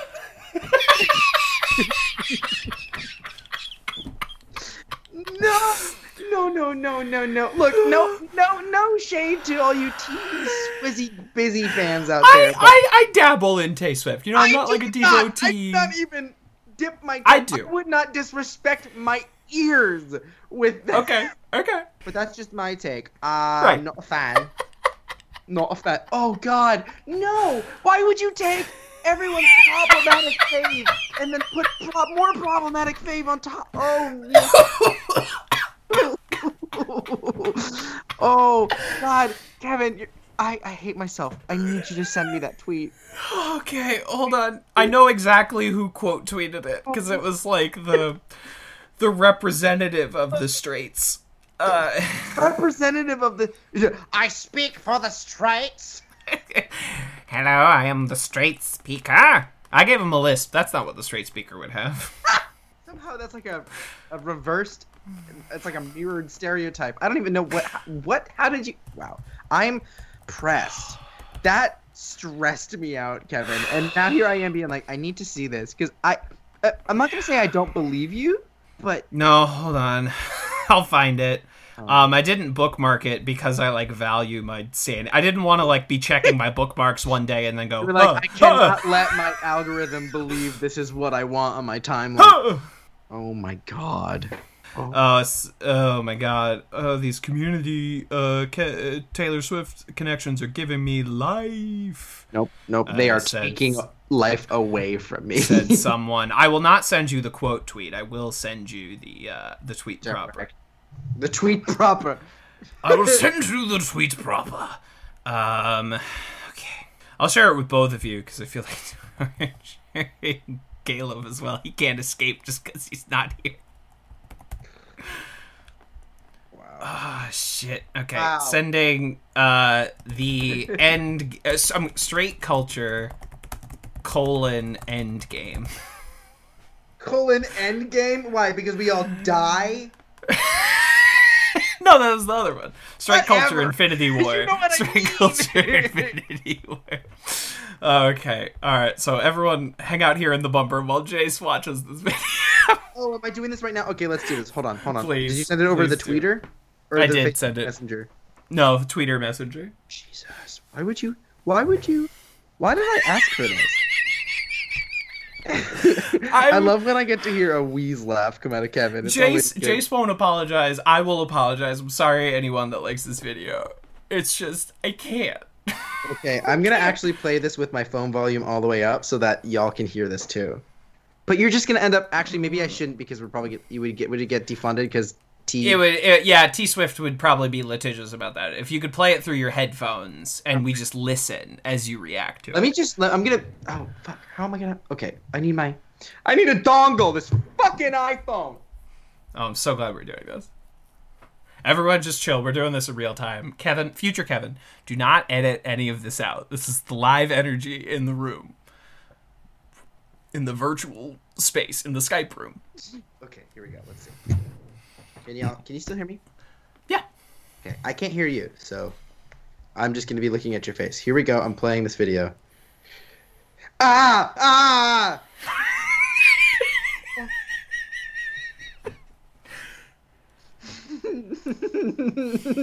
no. Mm. no. No.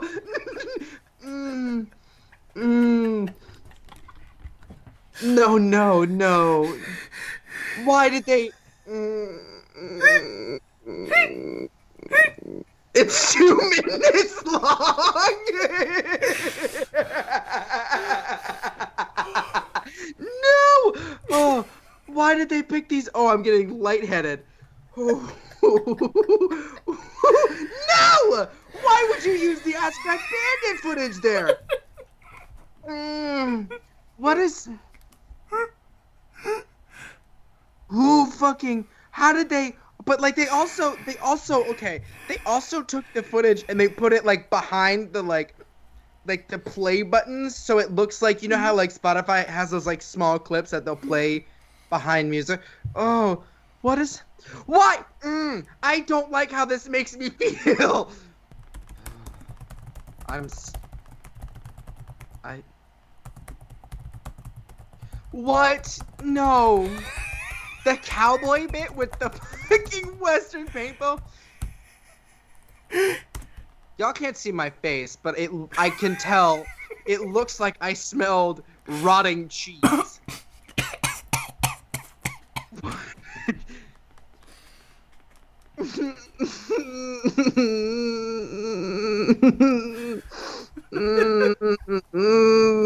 okay, it's over. Uh, uh, So what do you think? like, y'all, How was it? it was the worst thing.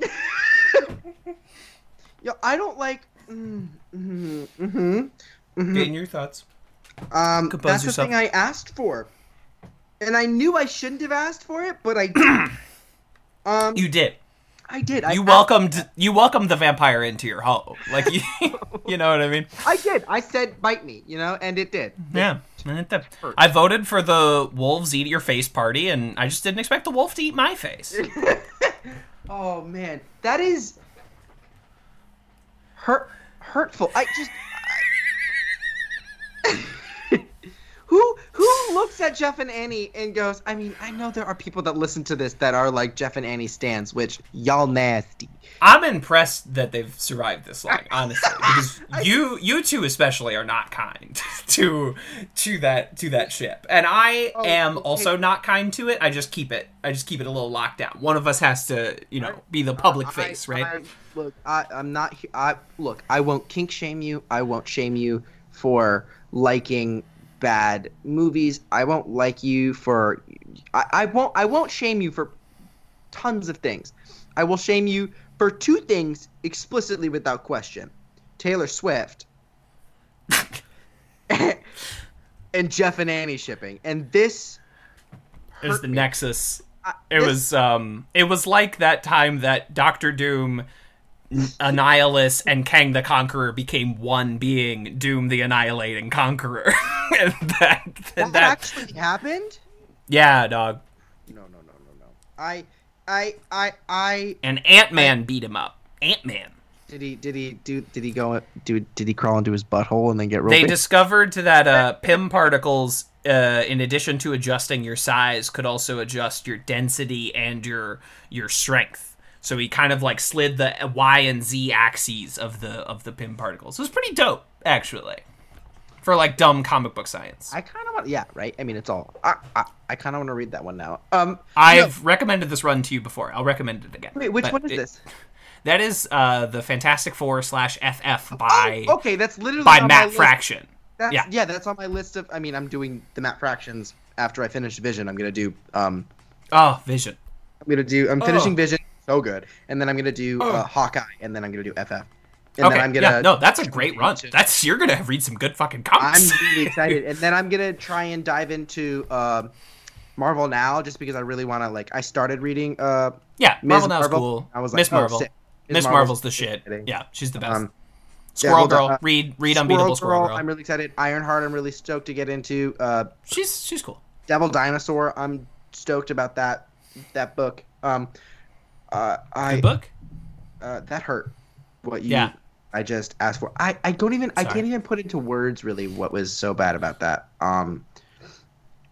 I couldn't hear your response, Kevin. I could see it. It was just little- laughing. I was just. Oh my god! I I don't. I don't. shitting my I blacked out. I know I made some strange noises, but I don't remember. I, oh god. Well, I I hope y'all enjoyed that because I certainly did not. that was a little bonus. That was a little bony oni. Um, that was my birthday gift to Caleb that he did not experience that. Oh. Although I did send it to him via Twitter message. So actually, my god! Did you, So happy actually- birthday! whoops. this is what I got you.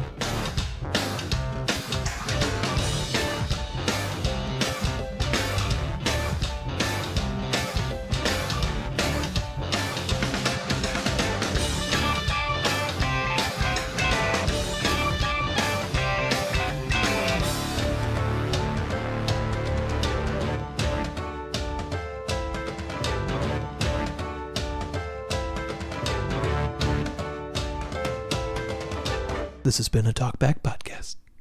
That was quite a show. Very entertaining. Please tell your friends about this show. Boopy doopy doop boop sex.